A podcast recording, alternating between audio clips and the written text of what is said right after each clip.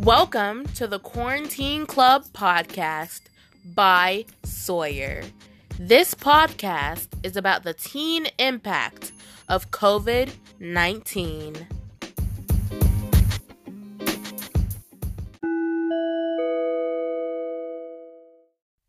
Hey guys, welcome back to the Quarantine Club. Today's topic is grocery shopping during the pandemic. Let's get into it. Before COVID 19, you did not have to think a single thought about going and buying groceries. Now it's a whole ordeal just to get groceries from the grocery store. I have a question for you guys. How many of you have gone to the grocery store with your parents during the pandemic?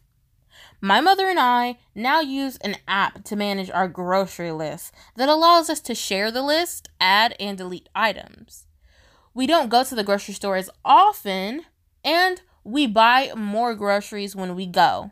We also freeze a lot of the groceries to keep them from spoiling.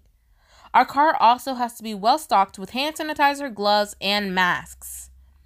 We also practice social distancing in the grocery store at all times. We are now six months into the pandemic, and although grocery stores are doing a better job at keeping up with demands, some items are still not available for purchase. The simple act of going to the grocery store to get groceries has become a thing of the past.